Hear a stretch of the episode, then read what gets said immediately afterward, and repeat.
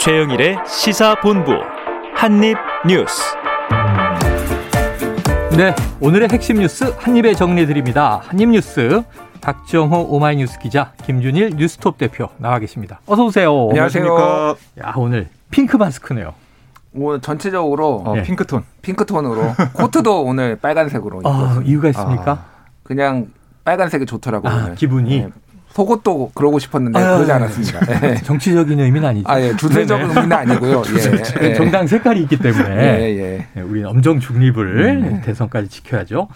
자, 지금 이제 어제 많이 터져나왔던 뉴스인데 윤석열 후보와 홍준표 의원이 원팀이 되기 위해서 만났죠. 네. 두 시간 반 정도 이야기를 나눴다. 그 내용도 다 어제 보도가 됐는데 공천에 대한 또 언급도 있었다. 그러다 보니까 이게 당내에서 여러 가지 목소리가 나오면서 지금 원팀 파열음이다. 박 기자님 지금 어떻게 꼬여 있는 거예요? 지금 어제 뭐 전해드린 대로 이제 홍준표 의원이 공천 얘기를 한 걸로 알려지면서 인정도 했죠. 네, 권영세 이 선대 본부장이 음. 뭐 직격을 했죠. 어. 어. 제 아침에 직격을 한 다음에 그 다음에 홍준표 의원이 오후에 방자하다. 아, 방지하다가 또 예. 나왔어요. 그 사- 어제 이제 오후에 그 얘기를 했는데 네네. 사극에서만 듣던 그 단어가 어제 나와서 오만 방자한 아. 예, 방자하다, 방자하다 이런 얘기를 했고 그 다음에 윤석열 후보가 최지영 전 감사원장을 음. 어, 전격적으로 만났습니다. 아 그래요. 만났어요. 네. 그래서 뭐이 최재형 전 감사원장 얘기는 이 종로 공천에 대해서 음. 들은 바도 없고 의논한 바도 없다. 아, 지금은 대선 승리를 위해서 함께 힘을 모을 때다. 어. 그렇게 얘기를 했고 윤석열 후보도 아 우리 원팀 정신 정권 교체 반드시 이뤄내겠다. 아, 이걸 또 오늘 최재형 아, 어제 저 최재형 전 네. 감사원장 만난 그 얘기에 대해서 설명을 음. 했어요. 이렇게 그래서 이게 정리하는 듯한 모습을 보였는데 네. 보였는데. 홍준표 의원은 가만히 있지 않았습니다. 아 그래요. 페이스북에 계속 여러 차례 글을 올렸는데요. 어. 어떤 얘기를 했냐면 아, 이 심심한 유감을 표한다. 어. 선거 캠프 참여 합의가 일방적으로 파기된 점. 어. 이 점에 대해서 심심한 유감을 표한다는 파기라고 거예요. 했네요. 그렇습니다. 캠프 참여 무산됐다는 거고요. 음. 그리고 홍준표 의원이 보고 있는 문제의 본질은 뭐냐면 국정 운영 능력 보완을 요청한 것, 네. 처가비리 엄단 그 선언 그 요구한 것이 두 가지를 이 공식적으로 제기를 한 건데 여기에 대한 불쾌감에 있었다는 거다. 아. 이렇게 잘 안 된 거는. 근데 그건 비난할 수 없으니까 공천 추천을 꼬투리 삼아서 윤핵관을 앞세워서 나를 구태 정치인으로 모는 것 참으로 가증스럽다. 어. 라고 비난을 했습니다. 그리고 뭐 한 두 차례 정도 더 글을 올렸는데 어떤 또 얘기를 했냐면 두 시간 반 동안의 화기애애한 만찬이었다. 공천 추천 문제는 막바지 가서 1분도 소요되지 않았고 음. 그외 향후 대선 전략에 많은 것을 논의했던 보람된 만찬이, 만찬이었다. 음. 그런데 느닷없이 수하들이 나서서 잠깐 제안했던 합류 조건도 아닌 공천 추천 문제를 꼬투리 잡아서 아하. 나를 공격했다. 이렇게 얘기를 했고 순진한 최재형 원장까지 동원해서 나를 비난했다.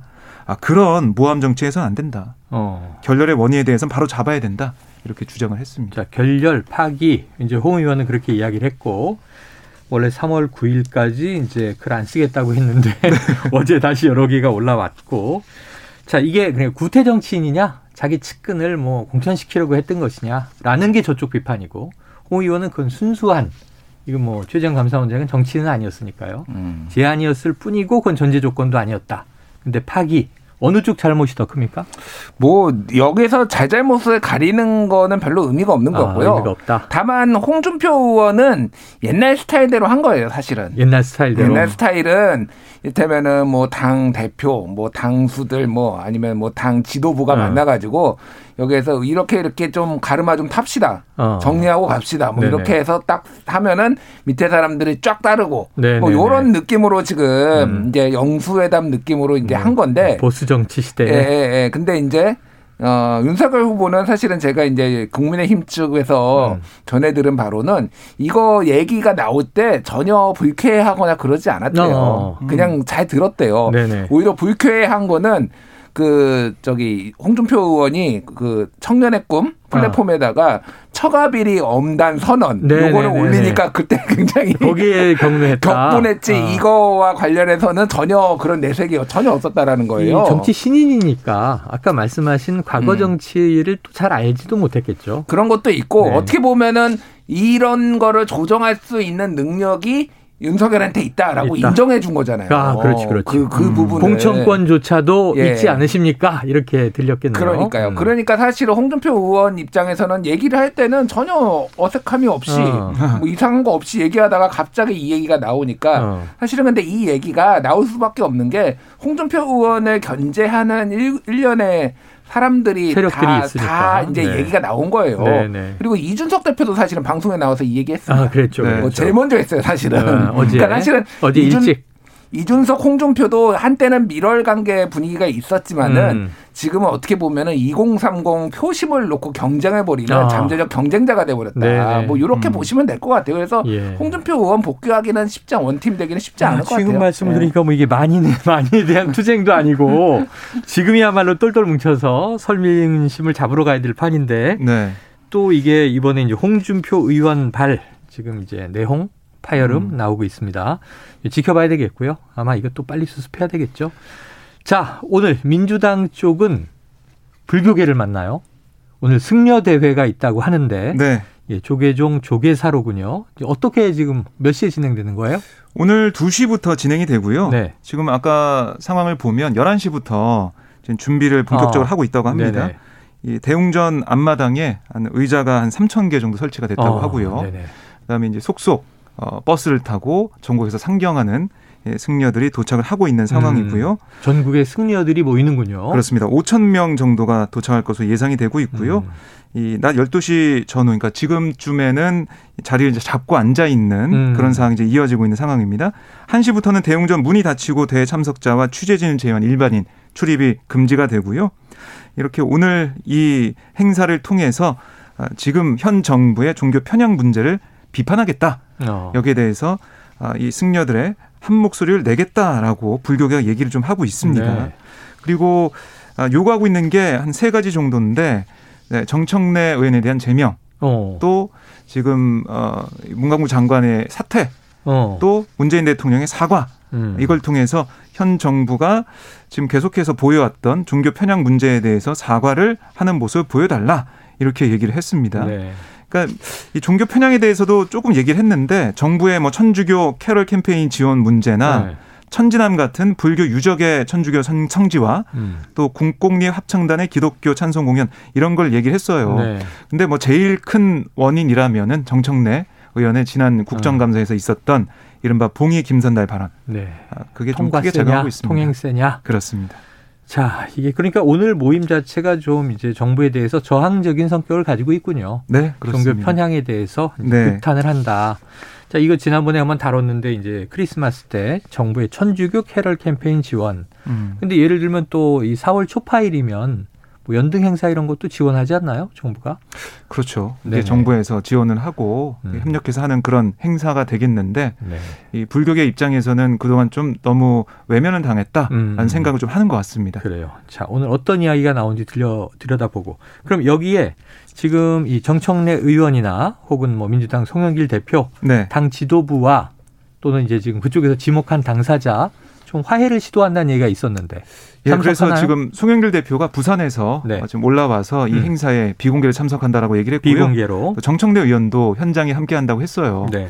그래서 오늘로 좀 이 문제를 일단락 짓겠다라는 게 민주당의 좀 바람이고 네. 생각인데 그래도 될지는 좀 봐야 될 것 같고요. 음. 그동안 공을 좀 많이 들여왔으니까 네. 민주당은 좀 기대감을 가지고 있는 것 같습니다. 음. 아, 그리고 아, 사실은 이 정청래 의원을 지지하는 음. 그러니까 이 승려대회가 열리는 조계사 맞은편에서 맞불 집회가 예정이 돼 있었는데 네. 이건 또 취소가 됐다 아, 이런 또 내용이 좀 들어와 있습니다. 아, 맞불 집회까지 이건 또 이제 정치인 지지 그룹인데 네. 조금 이제 열리지 않을 거다라고 예, 예. 하고 있습니다. 민주당이 상당히 좀 당혹할 상황이 연출될 뻔했었네요. 네. 자 이재명 후보도 관련해서 뭐 메시지를 냈죠? 어제 페이스북에 글을 올렸는데요. 어, 정치의 본령은 통합이다. 네. 뜻대로 되지 않는 순간도 있지만 그럴 때마다 모든 사람을 귀하게 대접하라는 음. 부처님의 가르침을 떠올리면서 조금씩 앞으로 나아가곤 한다. 이렇게 네. 썼습니다. 그러면서 아, 사진을 올렸는데 이 아내 김혜경 씨가 전북 김제에 있는 금산사의 주지 이런 스님을 예방한 사진을 어. 함께 올렸어요. 네. 그래서 불교계의 이제 반발을 좀 달래려는 그런 포스팅이 아닌가 생각이 됩니다. 네. 자 혹시 김준일 대표님 뭐 종교가 있으십니까? 아 저는 음 다른 방송에서도 얘기한 적이 있었는데요. 네네네. 원래 가톨릭이었다가 네네네. 지금은 개신교로 개종했습니다. 어, 어, 그러니까 결혼- 구교에서 신교로. 예, 결혼하면서? 결혼하면서 가정의 평화를 위해서. 근데 가장 결정적인 거는 네. 거의 무신론자에 가까워서 잘 안 나가요. 아. 네. 네. 천주교에서 뭐 냉담 뭐 이런 얘기도 음, 하는데. 근데 이게 불교계가 굉장히 사실은 소외됐다라는 게 음. 예, 오래됐어요. 오래됐어요. 예, 음. 이게 예, 를 들면은 법보 신문이라고 이게 네. 불교 쪽 아, 신문이거든요. 법보 신문. 2019년 1월에 이런 기사를 냅니다. 어. 문재인 정부 가톨릭 편중 인사 심각 불교 어. 패싱 이유 있다. 네네. 그래가지고 이를테면은 18개 현 장관 중에 불자가 전무하다. 이렇게 어. 이를테면 종교로 다 네네. 분석을 한 거예요. 네. 불교 신문에선 그게 이제 네네. 관심이 있으니까. 그래서 사실은 전두환, 노태우 이 두 사, 두 사람이 이제 음. 불교 신자였고요. 그 이후에 대통령들은 불교 신자가 한 명도 없습니다. 네네. 그래서 약간 불교가 전체적으로 믿는 사람도 줄어들고 뭐 이런 것들에 의해서 항상 피해 의식이 좀 있었다. 음. 그게 실제 피해를 받았다 뭐 그런 것도 있고 예를 네네. 들면은 이명박 정부 때는 약간 개신교 편향, 기독교 그때는 편향 아예 뭐 고소형 내각 고소형. 그래서 특정 네. 대학, 음. 특정 예, 예. 교회, 특정 지역 이렇게 음. 했었죠. 음. 그런 것들이 굉장히 잠재돼 있다는 네. 건데 문재인 정부 들어서도 조금 해소가 안 됐는데 여기에 네. 이걸 도화선이라고 해야 될지 네. 활용 점정이라고 해야 될지 이 이제 정청래 의원 사건이 벌어진 거예요. 그 정권 내각을 분석할 때마다 항상 연예인들 이름이 좀 피해를 보죠. 음. 뭐 강부자. 내각, 고소영 내각, 그렇죠. 지난 또 박근혜 전 대통령 시절에 성시경 내각 뭐 이렇게 네. 했거든요. 음, 자, 그래서 뭐 어떻게 보면은 종교 편향이다. 네, 또 하나 음. 우려가 되는 게 바로 방역 문제거든요. 네 네 네 그렇죠. 5천 종교 명이 집회에서 네, 한 번에 모인다고 하는데 물론 조계종에서는 방역에 해가 되지 않게 않도록. 잘 조치하겠다라고 하고 음. 있는데요. 좀 상황을 좀 봐야 되겠고 여기 이제 종로구청에서도 좀 네. 지켜본다고 합니다. 네, 이건 이제 오늘 오후에 나올 테니까 지금 정청래 의원은 탈당하지 않는다 이 입장은 확고한 거죠. 그렇습니다. 이해관 얘기를 하면서 네, 어제 그게 좀 무리를 빚었죠. 라고는 계속 얘기를 하고 있습니다. 네, 지켜보도록 하겠습니다. 오늘 또 아마 이 승려들의 목소리가 거세게 나오면 민주당도 조금 난감할 것 같은데 어떤 결과로 이어질지 어, 지켜봐야 될 것 같습니다. 자, 한편 지금 민주당은요, 이게 불교계와는 또 별개의 문제입니다. 지금 윤석열 후보 쪽에 무속 논란 파상 공세를 하고 있다고 하는데 또 뭐 새로운 얘기가 덧붙여졌나요? 예, 그러니까 윤석열 후보가 서울중앙지검장 시절에 뇌물수수와 국고손실 혐의로 구속된 피해자를 음. 봐주기 기소했다 이런 의혹을 제기했는데 음. 이 피해자가 설립한 재단에 윤 후보 부인인 김건희 씨와 관련된 인물들이 참여하면서 어허. 검찰을 대상으로 한 로비가 펼쳐졌다 이런 주장을 민주당에서 펼친 거예요. 이건 또 무속 이저 무속이 아니라 지금 네. 뇌물 수수 국고 손실 혐의로 구속된 피의자를 봐주기 그렇습니다. 기소했는데 김건희 씨를 통해서 로비된 거 아니냐? 네, 이게 이 피해자가 바로 이현동 전 국세청장인데요. 네네네. 기억하시겠지만 국세청 차장이던 2010년, 음. 뭐 2012년 그때까지 국정원과 함께 김대중 전 대통령의 해외 비자금 의혹을 뒷조사하는 네. 비밀 공작 이게 관여해서 국고 손실을 했다라고 음. 2018년 서울중앙지검에 구속 기소가 됐습니다. 네네. 근데 이 이전 청장이 재판 중에 연민복지재단 대표이사로 취임을 했는데 어, 재판을 받고 있는 피고인이었는데. 네, 그 이후에 1심과 2심에서 영국부 무죄 판결을 받았고 어.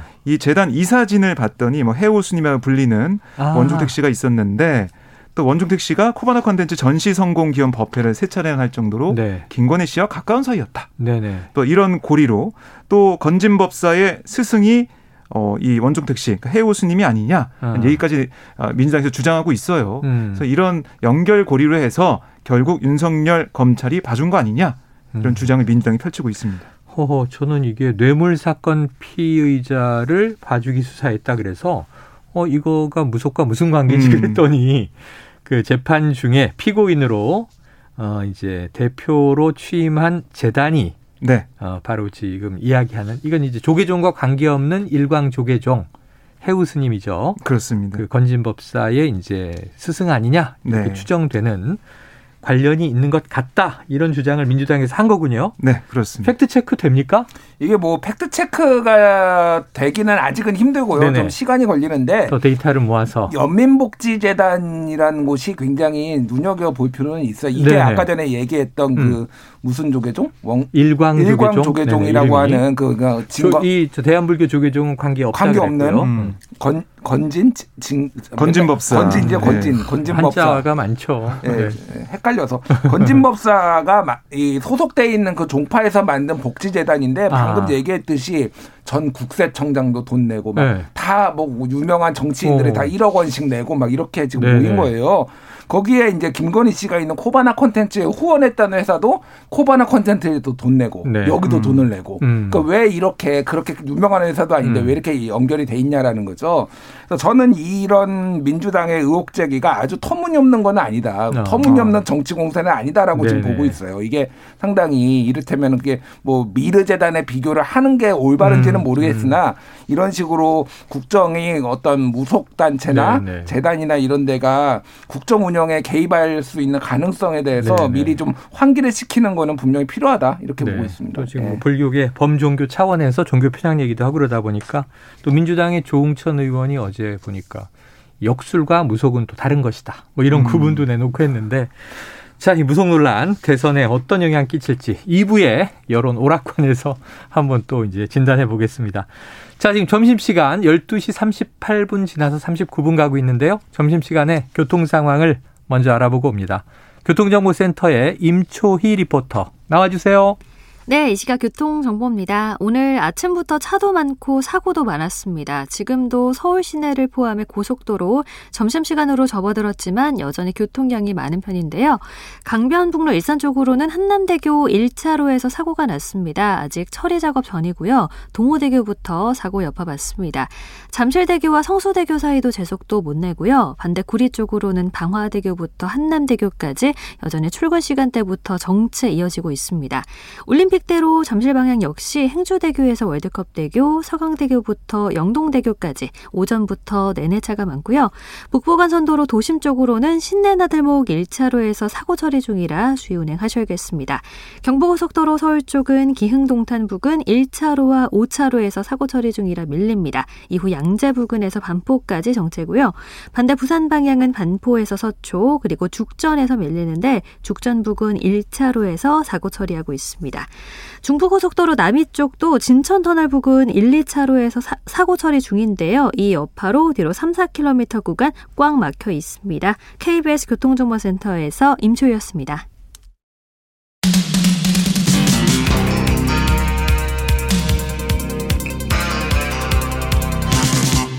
최영일의 시사본부. 네, 요 이슈는 뭐라고 할까요? 사실은 터지기 전에 더 관심이 뜨거웠던. 근데 지난 일요일 저녁에 터지고 나니까 입장이 좀 많이 갈렸어요. 이 감론을박이 있었습니다. 일주일 내내 이어지곤 있지만. 그런데 오는 일요일 2회로 터트리기로 했던 이 MBC 스트레이트 이 김건희 씨의 이제 이 통화 녹취 보도죠. 후속 보도가 없어졌어요? 네, 그렇습니다. 야, 이번 일요일에 네. 그러니까 두 번째 보도가 예고가 됐었는데요. 네네. 어제 이제 갑자기 이 예고됐던 23일 일요일 방송을 하지 않기로 했다. 어허. 이렇게 입장을 밝혔습니다. 네.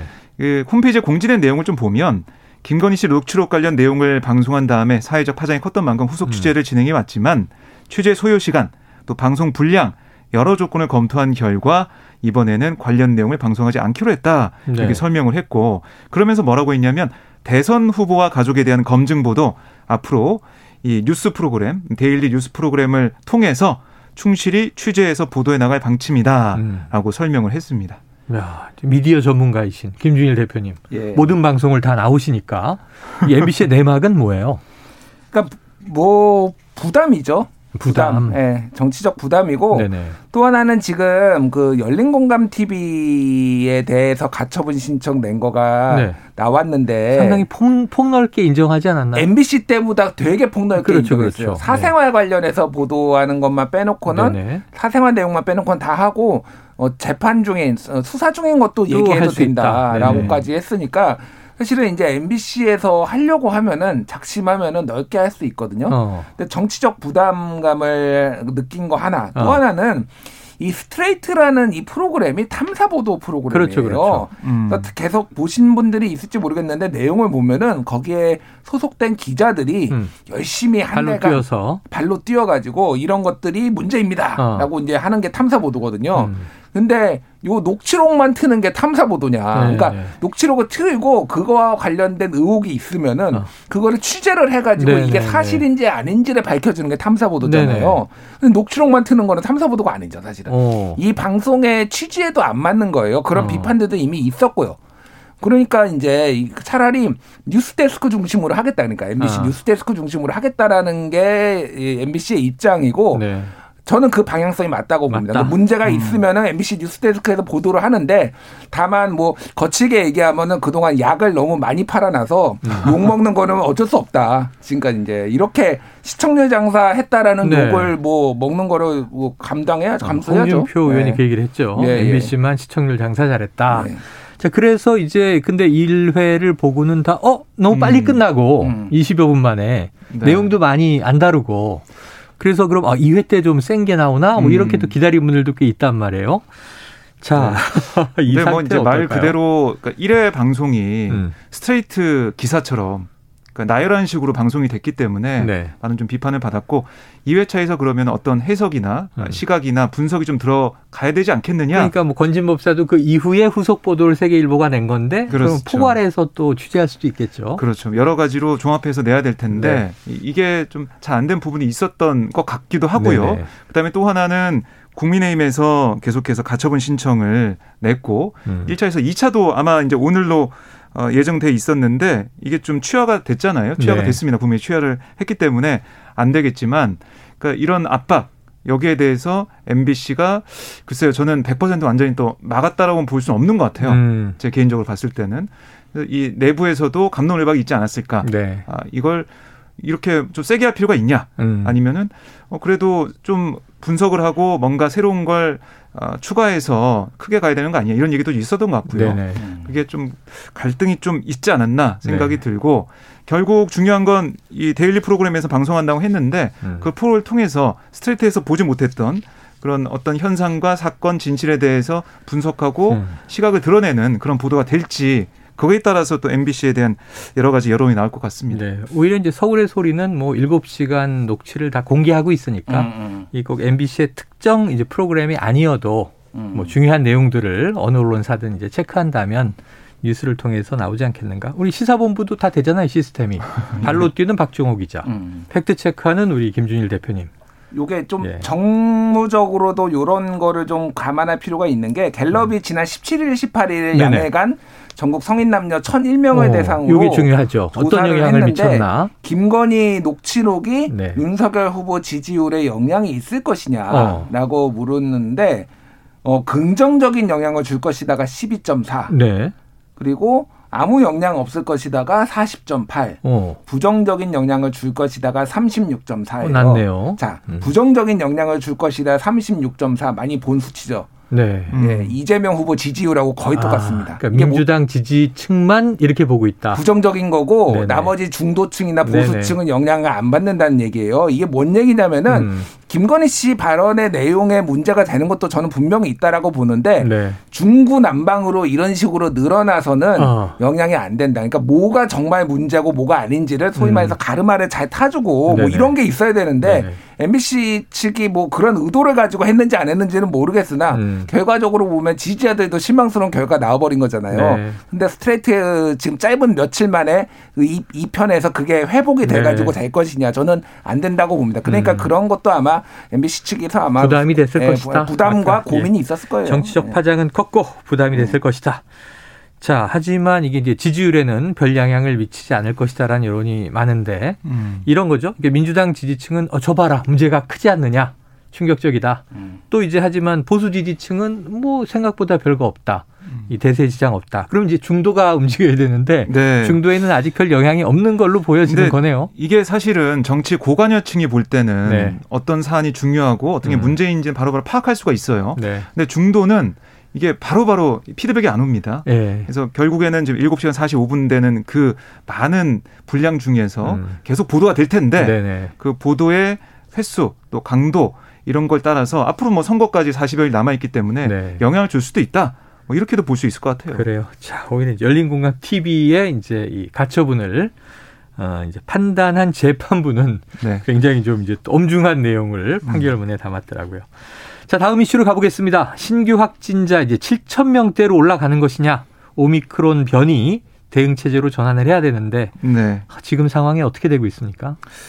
지금 뭐, 뭐 우세종이 될 거라고는 뭐 네. 주말 사이에 된다, 어, 연휴 사이에 된다. 이거는 예, 예. 정부에서 얘기를 했고요. 네. 그래서 오늘 이 오는 26일부터 음. 새로운 검사 치료 체계를 도입하는 네. 그 지역을 오늘 정부가 발표를 했습니다. 네네. 그러니까 오미크론으로 코로나19 환자가 급증한 광주, 전남, 경기 평택과 경기 안성 이 네 개 지역에서 음. 오는 26일부터 새로운 검사 치료 체계를 도입하기로 했는데요. 네. 이걸 뭐 하면서 전국적으로 확대 추진할 계획이다라고 정부가 설명을 했고 네. 어떤 거냐? 그러니까 이 고위험군 그리고 밀접 접촉 같은 역학적으로 확진자와 연관이 있는 음. 그리고 코로나19 검사가 필요하다는 의사 소견서를 받은 사람 60세 이상 고령층 또 자가 검사 키트나 신속 항원 검사에서 양성 판정이 나온 사람만 이 선별 진료소에서 PCR 검사 해줍니다. 음. 그러니까 지금은 다 이제 무료로 다 해줬잖아요. 네네. 그게 아니라 고위험군 그다음에 이 밀접 접촉자 등을 대상으로 한 그 검사에서만 무료로 해준다 이렇게 아. 보시면 되겠어요. 그렇구나. 이제 대상이 제한되는군요. 그렇습니다. 그래서 만약에 PCR 검사를 받기 위해서는 먼저 선별진료소에서 자가검사 키트 검사를 합니다. 하고 거기서 문제가 있다고 나오면 음, 어, PCR로 PCR 넘어가고 가는 거고요. 2단계로 가는군요. 그렇습니다. 그리고 이 동네 이제 호흡기 전담 클리닉 이런 곳에 발열 등이 있어서 갔을 때 음. 거기서 신속 항원 검사를 하고 네. 거기서 또 양성이 나오면 그때 PCR 검사를 하고. 의료기관에서 받는다. 네. 이런 단계가 좀 생긴 겁니다. 지역 동네 병의원에서 신속 항원 검사를 우선 받게 된다. 그렇습니다. 알겠습니다. 26일부터니까 이제 다음 주 월요일이 아니고요. 다음 주 수요일부터네요. 네. 자, 주말 사이 확진자를 좀 지켜보면서 대응을 잘해야 될 것 같은데 오미크론 변이가 우세종이 되는 건 확정적인 것 같아요. 지금 뭐 이게 숫자로 좀 말씀을 드리면은 네. 5천 명에 도달하는데 음. 어, 델타 변이가 100일 걸렸거든요. 네네. 오미크론 44일 걸렸습니다. 어, 두 절반도 안 되네요. 두 배 이상 빠르다는 네. 얘기예요.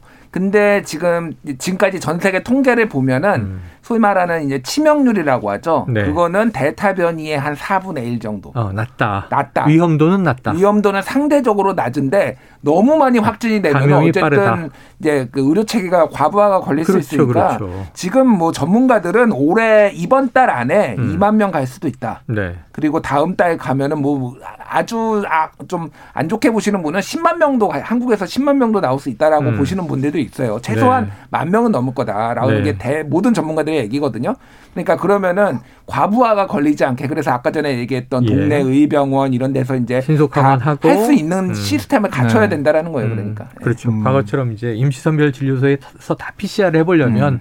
줄이 뭐 지금보다 10배 늘어난다면 줄이 10배 길어져야 될거 그렇죠. 아닙니까? 예. 의료 인력이 10배 때문에. 늘어나진 않을 테니까. 네. 그리고 관련해서 음. 정부가 14조 추경안을 네네. 지금 국무회에서 의결한 다음에 국회로 이제 넘기겠다는 거 아니겠습니까?